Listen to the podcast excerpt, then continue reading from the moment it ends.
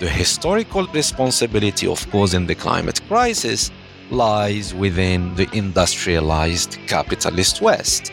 And all the studies and all the documents mention this clearly. So it is documented and it is out of the questions and it is undeniable. Europe want Tunisia to shoulder the burden of the energy transition in order to export green electricity to Europe.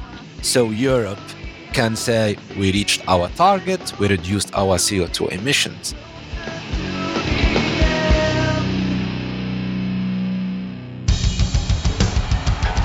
I refer often to Martin Luther King in the context of the civil rights movement. He said, I have no time for the tranquilizing drug of gradualism and incrementalism.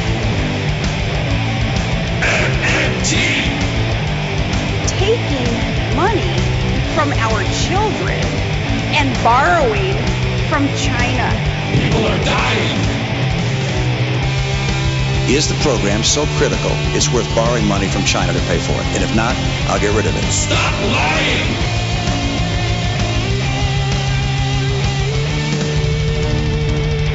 I want the truth!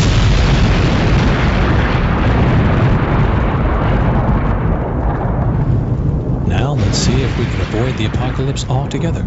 Here's another episode of Macro and Cheese with your host, Steve Grumbine. Hello, folks. This is Steve with Macro and Cheese. You're about to hear part one of the interview I did with Hamza Hamouchene. We weren't planning on releasing it in two parts, but Hamza had such important things to say that the interview went on for quite a bit longer than usual. I just couldn't bring myself to end it. So please come back next week for part two of Dismantling Green Colonialism. All right, this is Steve with Macro and Cheese. Today's guest wrote a phenomenal book. I got this book a month ago. It just was recently released to the public within the last week. It is called Dismantling Green Colonialism Energy and Climate Justice in the Arab Region. The author is Hamza Hamouchene. And I'm so excited about this. I sound happy and giddy. I'm only happy and giddy because the thoughts that are captured in this book are things that people really need to hear they're reconstituting the way we see climate crisis and climate reparations and the way we see the Middle East, which is a loaded term, we'll find out. And we're going to understand the way that green capitalism and green colonialism work hand in glove to oppress people who need our help, who we have been predating upon and extracting their wealth while indebting them with loans that we could simply be good partners and provide a solution, but that's not the way it's working out. So, my guess, Dr. Hamza Hamouchene is a London based Algerian researcher and activist, commentator, and founding member of Algeria Solidarity Campaign and Environmental Justice North Africa. He is currently the Arab Region Program Coordinator at the Transnational Institute, and his work is on issues of extractivism, resources, land, and food sovereignty. So let me bring on my guest, Hamza. Welcome to the show, sir. Hi, Steve. Thanks for having me. Absolutely. I want to thank you, first of all, for getting this book to me. This is amazing. You guys have done some great work. It's not a book that you just read cover to cover. There are very important sections throughout this book with various essays that do tie together, but each one of them is a case study in a different region how should we refer to this area? You made a great point in one of your notes. The colonial framing of Middle East is a pejorative, basically. What do you think is a proper way to refer to the area? That's a good question to start with. First of all, I don't think there is a perfect naming for the region. Every naming or every coinage that you choose has its own limitations, its own contradictions, and its own detractors. And this is based on my own experiences in the Arab region with movements, with scholars, with journalists, and with activists. So people refer to the region as the Arab region or the Arab world, but that sometimes elicits feelings of exclusion and discrimination against the minorities in that region of the world, like the Berbers, the Kurds, the Nubians, and other minorities. But at least myself and other of my comrades and friends are not using it in that exclusionary way. On the contrary, we try to use it as a uniting framework because there is a shared language, there is a shared culture, but at the same time, there is a huge diversity. Myself, I'm a Berber, I'm Amazigh. I call myself an Arab and Amazigh at the same time. I belong to the Arab region, I have an Arab culture, but at the same time, I'm ethnically Amazigh and I have a Berber and Amazigh culture. So these questions of identities shouldn't be exclusionary. But at the same time, there are other names or namings of the region. The Middle East, and this is my personal assessment and the assessment of others, is a colonial coinage. Middle East, uh, middle of what and east of what, basically. and who coined that term? Usually it's the imperialist West in reference to the imperialist West. And the Middle East tends to include Israel in the region, a settler colonial apartheid state of Israel. And a lot of people reject that naming because of that. First of all, who is portraying the region as the Middle East? And second, the presence of an entity that is oppressing and dispossessing Palestinians. But for me, the question is not to focus a lot on these discussions because they can be divisive. So the moment you use Middle East, people will accuse you of being a colonial agent or something. No, you're not radical enough. That's why I'm saying there is no perfect naming. You can use Mashriq and Maghrib. You can use the Arab region, the Arab world. You can use the Middle East and North Africa. What matters to me is the content that you give to those namings and the political visions that those namings are inserted in. If it is a vision of social and economic justice, of people's unity, of anti imperialism, of anti capitalism, of anti authoritarian structures, of bringing people together around that beautiful vision of emancipation, you can call it whatever you want. I prefer the words or the namings North Africa and West Asia or West Asia and North Africa. But those tend to be used by scholars and academics and people in the universities. They are not really terms used by the grassroots movements in the region, at least yet. Ah, thank you so much. You want to be a good ally and you don't want to say things in a way that immediately makes someone suspicious of your intent. So I appreciate you filling in that void. I want to start us off with a section of your book that I found informing, and it's so concise that I think it's worth reading. If you don't mind, it's right out of the introduction, actually, and it's the purpose of why you wrote the book. But I think this is good for framing our conversation. With your permission, I'll read this. Go ahead.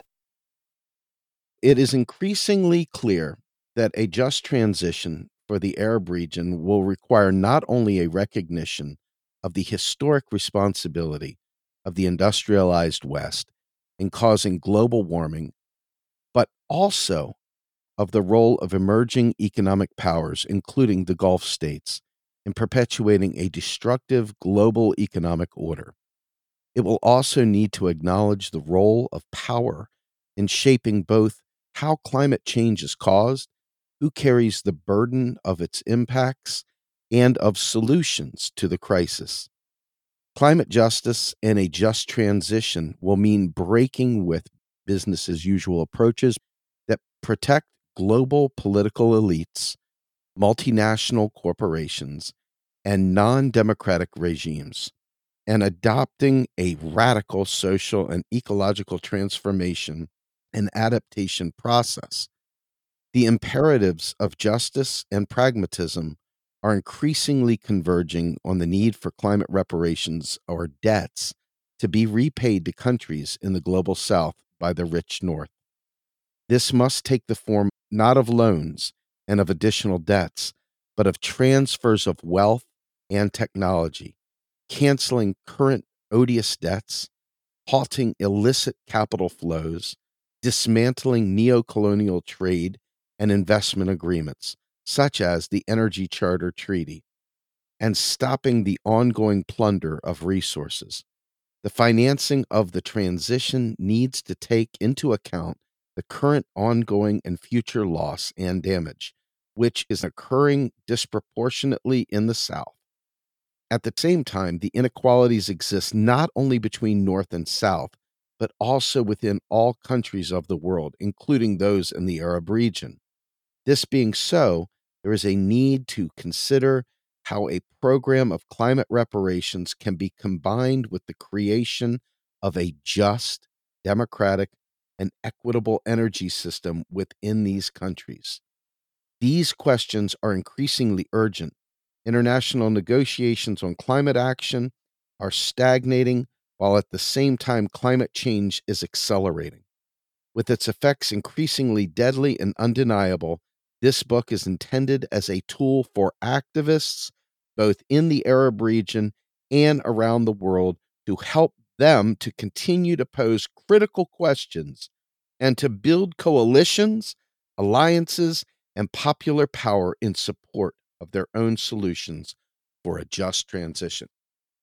And I think that was so well stated. Where do we begin with this discussion?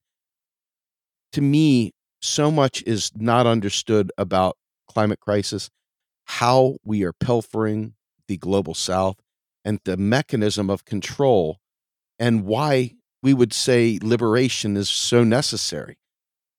And I guess you can point to Palestine as a key example of a apartheid neocolonial state that is trapping them as if they're in an open air prison.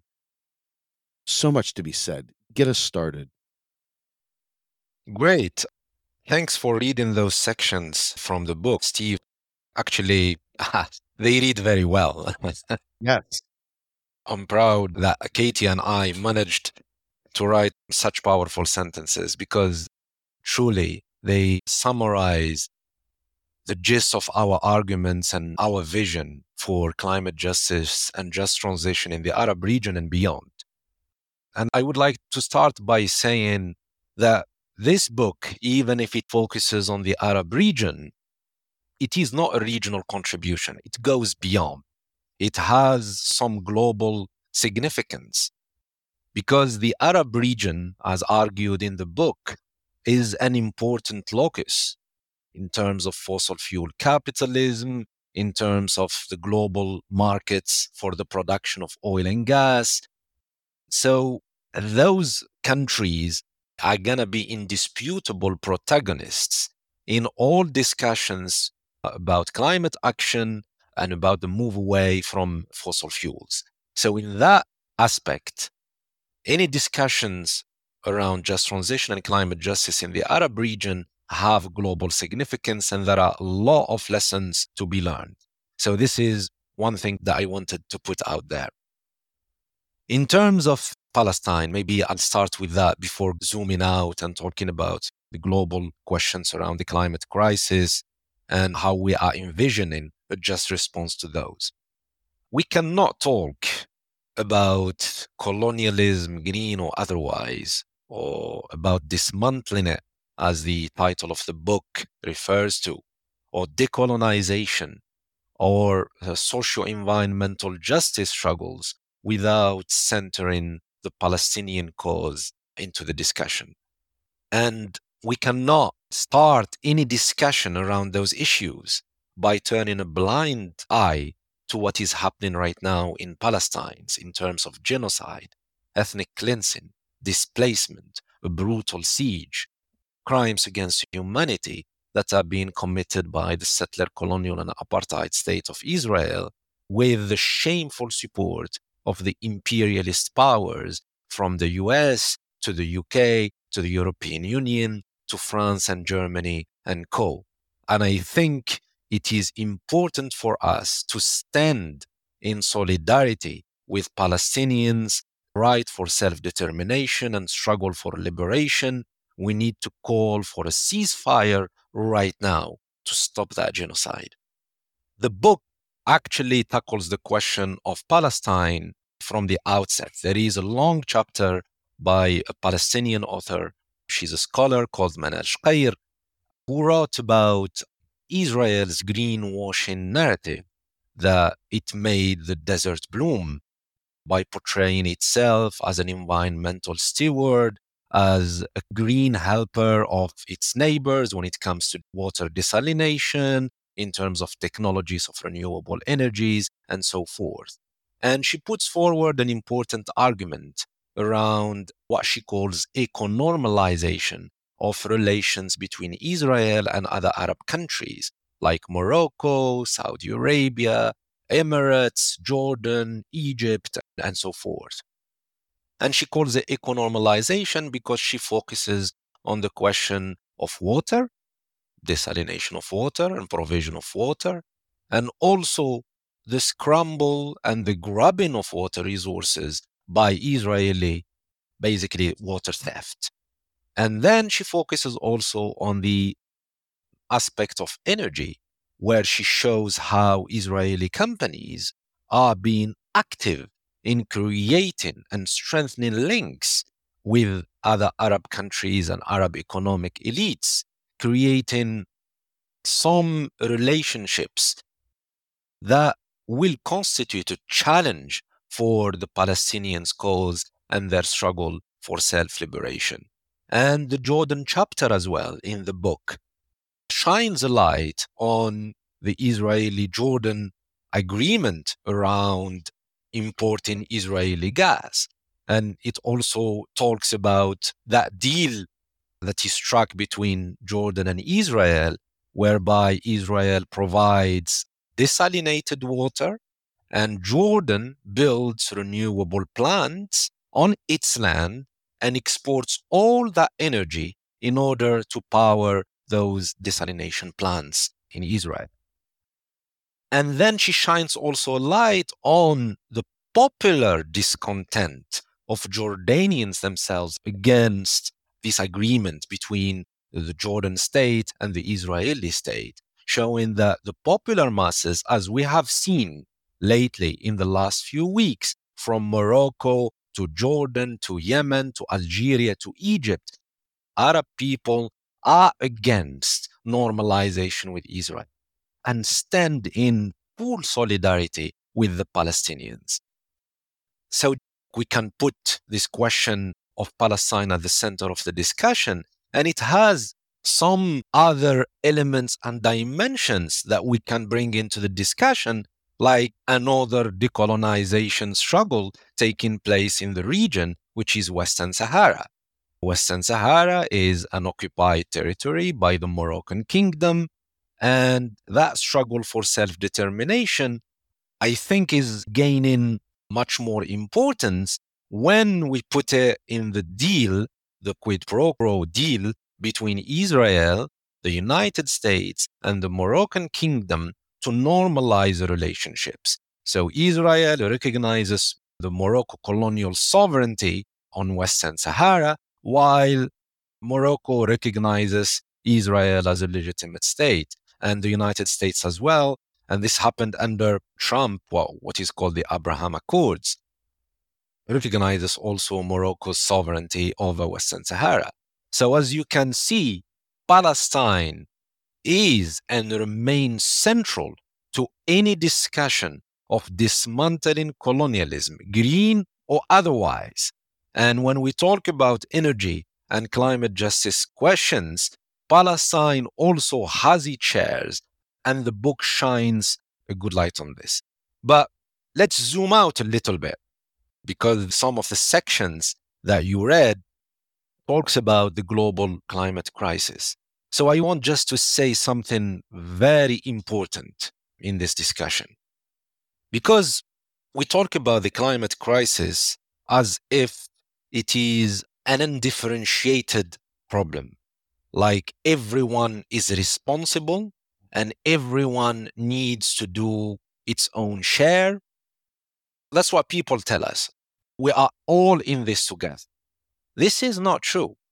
the climate justice movement, the global climate justice movement, has been arguing that there is a shared responsibility, but there are undifferentiated responsibilities in that. The historical responsibility of causing the climate crisis lies within the industrialized capitalist West.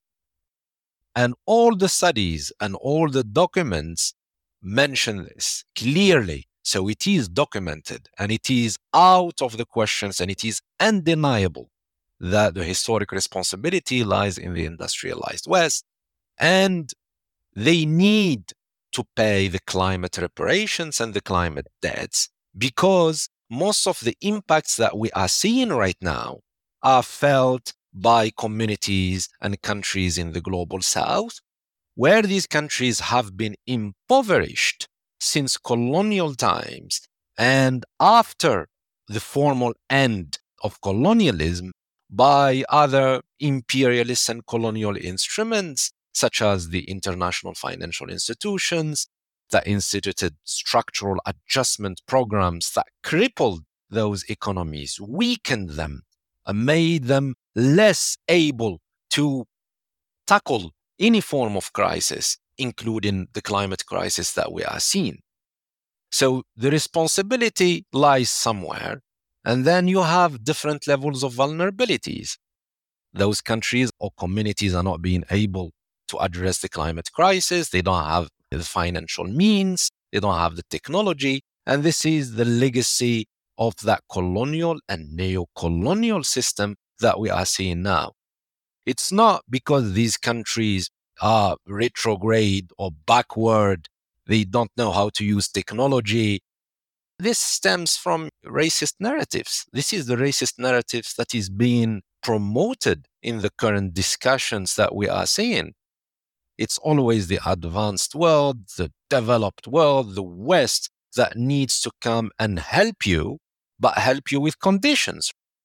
And that's why we were mentioning there that if we're talking about climate reparations and debts, we need to talk about the radical transformation or the overhaul of the current trade architecture that is basically facilitating a huge wealth transfer from the global south to the north, illicit flows, interest on debts, plunder of resources, and all other conditionalities and things in terms of the dominance of the currency, the US currency.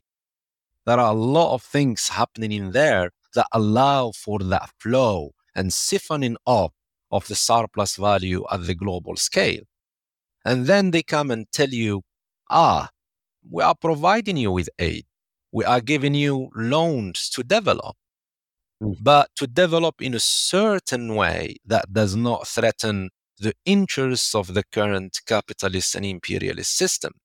So, when we talk about the climate crisis, there are two strategies the UN process that is specific on climate change. You have climate mitigation, which means the reduction of the CO2 emissions and through renewable projects, through cutting down on polluting industries and reducing the use of fossil fuels. And this is the priority of the industrialized West and the biggest economic powers, including China and Russia. And then you have the other strategy, which is climate adaptation. Climate adaptation, given that most of deadly impacts the impoverishing impacts from droughts to sea level rises to wildfires to starvation and is happening right now in the global south. This is the priority of countries and communities in the global south. But what we are seeing and maybe i can give a clear example here of what we are talking about to go into some of the details tunisia for example the beacon of hope in 2010 and 2011 with the Arab uprisings. That's where they started.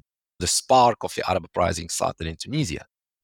Tunisia, its share of the CO2 emissions right now is 0.07%. Just I repeat it 0.07%. So Tunisia's responsibility in causing the climate crisis is insignificant, is almost nil. And at the same time, what Tunisia is suffering right now, of course, there are economic and social problems stemming from the neoliberal transition imposed on Tunisia right now, the crippling debts, and all that stuff. But at the same time, it is facing an escalating environmental and climate crisis. Tunisia has been witnessing three or four years of droughts, and this year has been really worse. All the dams are empty. It's impacting agriculture. It's impacting the livelihoods of small scale farmers, of pastoralists, of other people. So the priority should be tackling those questions, tackling the droughts, trying to find new water resources, rationalizing the use of water, or maybe transforming the economy, the Tunisian economy, in order to not virtually export water to Europe because they are doing it through the agribusiness, an export oriented monoculture agribusiness, where Tunisia is exporting oranges, lemons, olives, dates, other vegetables, all these commodities that need a lot of water. But instead of this, in the Tunisia strategy to tackle climate change, 70% of the funds allocated are going to climate mitigation, which means reducing Tunisia's nil insignificant CO2 emissions and moving towards renewable energy and building solar plants and doing all that stuff. Of course, we're not against moving to renewable energy, but this is not the priority of Tunisia, given its historical responsibility. It does not have a historical responsibility in causing the climate crisis. But what I want to say by this, why is Tunisia doing this? Some people would tell you, ah, maybe the political elites there are irrational, or maybe they are stupid or corrupt, because that's the dominant and mainstream arguments out there. That's the easy way to explain what is happening in those countries. Ah, they got it wrong. They did not learn the lessons. They are stupid. They are corrupt and authoritarian and so forth. There might be some elements of that. I'm not going to deny this. But at the same time, you would need to know that in the Tunisian Energy Ministry, there is a whole office of a big team of the German Cooperation, GIZ. This is the German Development Agency that dictates on Tunisians what to do and is involved in all the strategies in solar, wind, green hydrogen, and pushing Tunisia basically towards that path of climate mitigation and building more renewable projects. You would ask why? because they're going to benefit from it. They want Tunisia to shoulder the burden of the energy transition in order to export green electricity to Europe. So Europe can say, okay, we reached our target, we reduced our CO2 emissions. While those projects in themselves, first of all, they are always public private partnerships.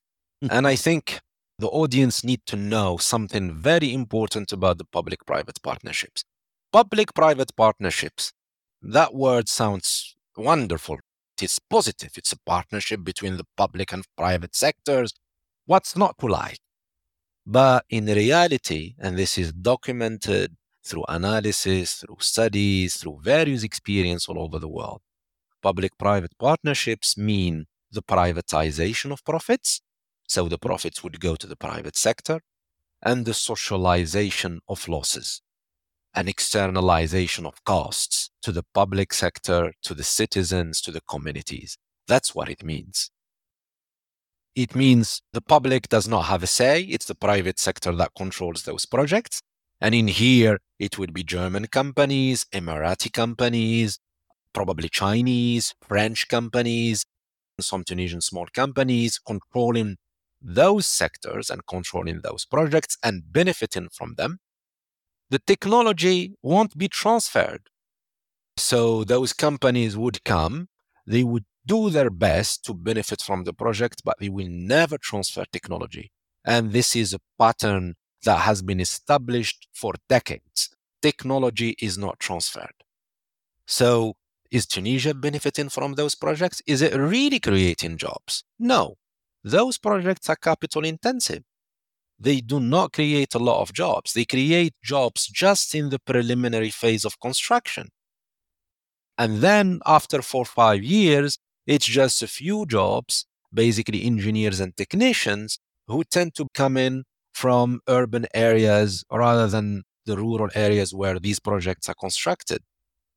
And then there are other examples that we can go to about the green credentials of such projects and how they are built without consulting the local communities. There are a lot of examples I can go to in Tunisia, in Morocco, in Jordan, in Saudi Arabia, where communities basically have been dispossessed of their land. They have not been consulted at all. And that's why we are talking about green colonialism or neo-colonialism or green grabbing, if people prefer, or maybe ecological imperialism. There are all these concepts that can help guide the discussion, but I feel that green colonialism represent the main framework for the book.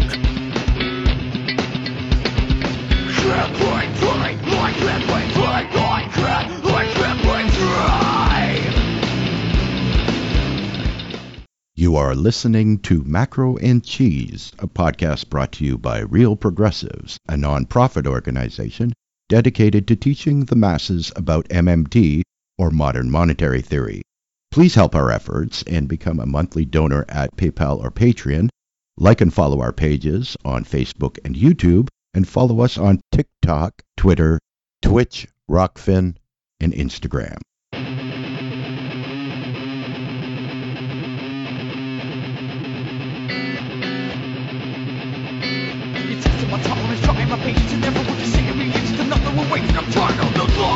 Tell me, lies tell me.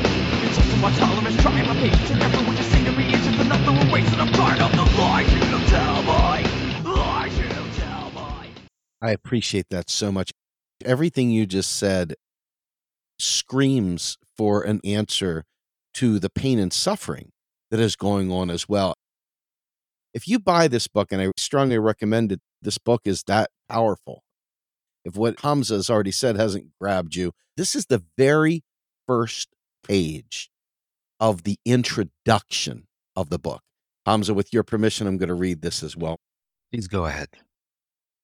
The reality of climate breakdown is already visible in the Arab region, undermining the ecological and socioeconomic basis of life.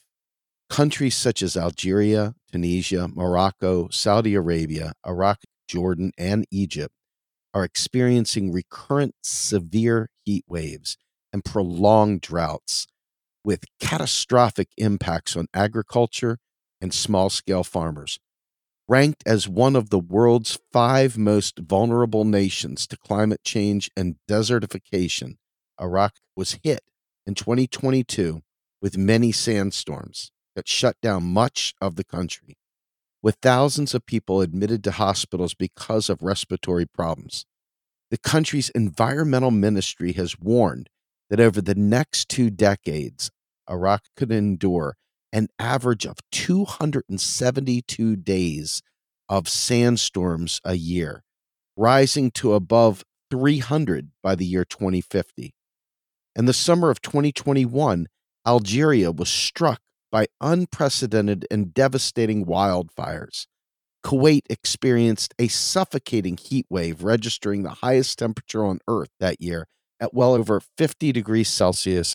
And the United Arab Emirates, UAE, Yemen, Oman, Syria, Iraq, and Egypt all experienced devastating floods, while southern Morocco struggled with terrible droughts for the third year in a row. In the years ahead, the Intergovernmental Panel on Climate Change, IPCC, projects that the Mediterranean and Gulf regions will set an intensification of extreme weather events such as wildfires and flooding, and further increases in aridity and droughts.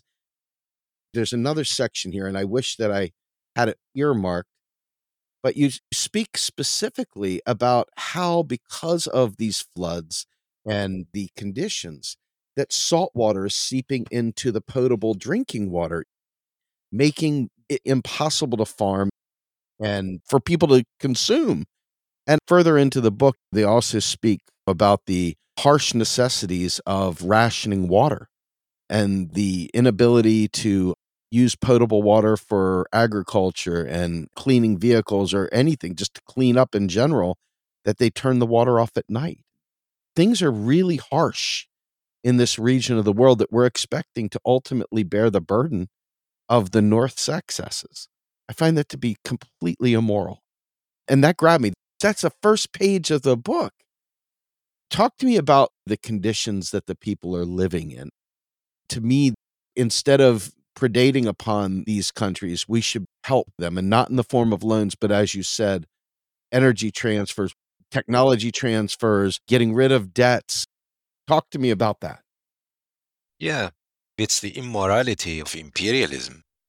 As you know, imperialism is about domination, dominating other countries and other people and communities in order to plunder their resources, to siphon off the surplus value, to accumulate capital. That's what imperialism is. And you mentioned Iraq, you mentioned Libya there. Imagine two countries that have been destroyed by imperialism, destabilized by imperialist interventions, by imperialist wars, the devastation that has been caused, especially in Iraq and Libya in the last decade. And you see them now facing another crisis, which is the ecological and climate crisis. So the ecological and climate crisis is not happening in a vacuum. It exacerbates already existing problems and crises from the political to the economic to the social to the food to the energy to the water crisis. And it adds to it and it makes it an explosive mix. And I've seen a lot of reports after the floodings that took place in Libya. Deadly, really deadly floods. The deadliest in the history, I would say, of North Africa or even the African continent. I think it's more than 10,000 deaths from those floods that led to the collapse of two dams and the destruction of whole towns, especially the town of Derna. But you look at the mainstream media, you look at the mainstream reports and the liberal analysis around it, as if it's a natural catastrophe. First of all, they tell you it's a natural catastrophe. It has been really worse this time, but nobody takes the time to say why it didn't kill as much in Greece and Italy and other countries because that storm or that typhoon touched the same countries, but it killed 10,000 in Libya, but it killed a dozen in Greece and Turkey. So they tell you it's a natural disaster. The second thing, they tell you it is about internal conflict. There are two, you could say, governments right now in Libya, one in the east and one in the west. And it's about intestine struggle between these two. It's about corruption. It's about mismanagement. Nobody says that perhaps this vulnerability to the climate event or to that natural catastrophe is due to the imperialist destruction and destabilization of a whole country, as if it is insignificant, secondary. What led to the creation of two warring factions or governments in Libya? Wasn't it the imperialist intervention in there? Wasn't it the destabilization and the hijacking of a popular uprising against Gaddafi? So these elements need to be put at the table when we talk about the climate crisis, about the just energy transition or just transition as a whole, because just transition for me, it's more than energy and the climate. It needs to be an anti imperialist struggle. It needs to be a democratic struggle. It needs to be an anti capitalist struggle. The same thing for Iraq. Iraq, as you read in that section, is one of the most vulnerable countries to climate change. It's not just in terms of droughts and sandstorms, but also water. And you rightly mentioned in the question of water, it is already a huge problem and it's gonna get worse in the region. A lot of reports and analysis are saying that the region, the Arab region, and most of the countries in the Arab region, if not all, are gonna be in absolute levels of water poverty, like less than 100 cubic meters per person per year. Some countries are already under this, like Algeria, Libya, I believe Tunisia as well, some countries in the Gulf, and things are gonna get worse with the escalating climate crisis. But instead of putting all the efforts and getting the money, not in loans, money transfers, and technology to tackle that problem of water in terms of desalination, in terms of trying to find other sources of water, rationalizing the use of water, maybe changing, as I mentioned earlier, the economic outlook of certain countries that basically, as I said, virtually export water through agricultural commodities. What we see is the diversion of that desalinated water into some projects that they call green hydrogen. Maybe here I'd like to explain a little bit what is green hydrogen, if you allow me, Steve. Oh, please. Yeah. Just to explain how those plants that are being concocted, mainly in the West, mainly in the capitalist West, by companies, by development agencies, by Western governments, or let's call them Northern governments, are trying to shoulder the burden of that transition on a region that is already suffering, that is already in pain. And it's not suffering because of its own making or own problems. Some of them, yes, there are some of that, but mainly because of the imperialist interferences and the continuing capitalist plunder coming from outside in the region with the complicity of local and political elites. So we cannot just blame everything on foreigners and the West because our regimes, our political elites are also complicit in the plunder of resources and the subjugation and subordination of economies. Let's come back to green hydrogen. So there is a huge hype right now around green hydrogen. I'm sure you heard of it. Mm-hmm. In the TV, in articles, in analysis, the EU is talking about it. A lot of companies jumped on it. The Desertec idea that wanted to see the Sahara and the desert in the Arab region exporting green electricity jumped on that bandwagon of green hydrogen. Hydrogen basically is being portrayed as the future fuel, replacing oil and gas that can be used in cars, in planes, that can be used for heating, and so forth. There is a lot of discussions and debate around this. Most of people are critical of hydrogen or green hydrogen as the miraculous solutions, and I'm one of them. It will play a role in the transition to renewable energy for sure, but not as presented by the industry or by the EU or by the hydrogen lobbies in Europe and in North America. And when you look at who's behind those lobbies, you'll find the fossil fuel industry. Because currently, most of the hydrogen used, which is used in petrochemical industry and fertilizers, fertilizers that we use to produce what we eat, basically for agrobusiness, for industrial agriculture. Hydrogen is used in those industries. Most of it is coming from gas, from fossil gas, which means it is what they call gray hydrogen. It's gray. But to make it green, it needs to be produced from water. The molecule of water, which is H2O, you break that molecule of water by a process called electrolysis.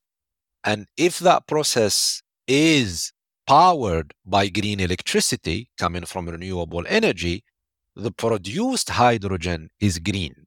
So basically, it does not put out emissions. So there is no CO2 emissions. It's coming from H2O, and that's the purest, that's the cleanest form of hydrogen. Right now, 99% of the hydrogen produced is gray, is not green. So they are telling us that we need to move to the green hydrogen. But you look at the plans that the EU is putting forward, it says we cannot produce that green hydrogen here in Europe.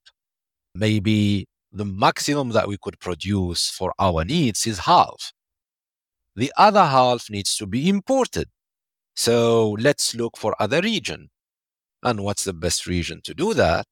It's mostly North Africa, but there are other countries like Namibia, South Africa, Chile. And the Germans are championing this, by the way. Like they are going all over the place designing national strategies of green hydrogen for most countries in the world in order for these countries to export that green hydrogen to them.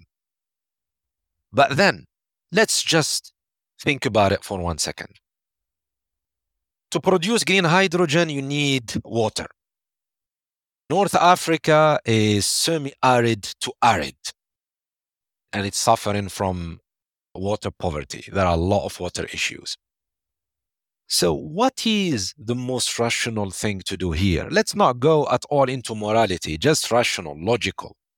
Is desalinated water produce for your own use first, for drinking and for the agriculture and maybe for your industries, before producing it for the green hydrogen that needs to be exported to Europe so it can meet its own reduction of CO2 emission targets? That's not very logical to me. That's irrational. It doesn't make sense. And on top of that, the production of green hydrogen would necessitate the building of huge and the new solar plants and wind farms in order to produce the green electricity needed to break the water molecule. Why don't these countries just use that green electricity to green their grid, to produce cheap, affordable, and green energy for themselves? Why do they need to produce that in order to produce green hydrogen for export? So the whole logic is just lopsided. It is neo colonial because that's what the global north, those imperialist powers, want you to continue to do. They want those countries in the south or in North Africa to continue be the providers of cheap natural resources, including green energy, including green hydrogen, including solar power, while they own and dominate and monopolize the technology, and at the same time, externalizing the social environmental costs. And this is an important point because not a lot of people shine a light on it. Externalizing means you're going to exacerbate the water crisis in there. Desalination of water, you're going to build a lot of desalination plants it has its own environmental concerns because you're gonna throw all the salts to the sea again, destabilizing the ecosystems. And then you need a lot of land. The green hydrogen project that is being built right now in Gulmim by Total Eren, which is a subsidiary of the French company Total. Now it's called Total Energies the greenwashing. It's not about fossil fuels anymore, right? but they do fossil fuels and renewables at the same time. For them, it's not just about greenwashing, but it's an opportunity to make money. That project in southern Morocco, in that region in Gulmim, needs 180,000 hectares of land. And I had to look what that entails. What does that mean? 180,000 hectares. And I said, let's compare it to the size of a capital or a town in Europe or in North America. And I live in London right now. So I compared 180,000 hectares is more than the size of the greater London area. The whole London area. They're gonna build it there and they're gonna tell us using a colonial environmental narrative which is steeped in Orientalism that those lands are empty. There are no people there. Let's go and make that land valuable. Let's create economic opportunity. Let's be environmental stewards, create sustainability. They're gonna, we're going to create modernity and do some jobs and do this green hydrogen. And it's going to be a win win situation for all. It's not true. This is bullshit. It is not true. Because if we look at the pattern of the older projects that the Western powers, the World Bank, and including the African Development Bank, has been uh, sponsoring, has been funding, like the Ouarzazate solar plant in Morocco, it is a green grab. It is privately owned. It's losing money. It's plundering the water resources in Ouarzazate, which is a semi-arid region, because you need the water to cool down the system and to clean the solar panels. And I've been to Ouarzazate myself three times, and I went to that dam, the nearby dam called the Dam in Nisr Dhahabi. It's empty. Most of the water has been diverted to the solar plant. How is that sustainable? I always ask that question how is that sustainable? And what is the impact on local populations? What is the impact? Capital accumulation and all those companies do not tell you about those things. They tell you we did an environmental and social assessment and the project can go ahead. And when the people resist, and there is always resistance, people protest and they resist, they get repressed by the authoritarian regimes who are in bed with global capital. That's what happens. This is what it is, Steve. Everything you said needed to be said.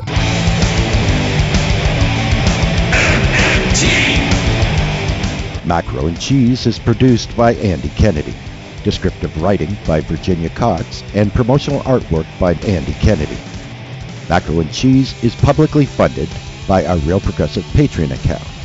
If you would like to donate to Macro and Cheese, please visit patreon.com slash realprogressives. I want the truth.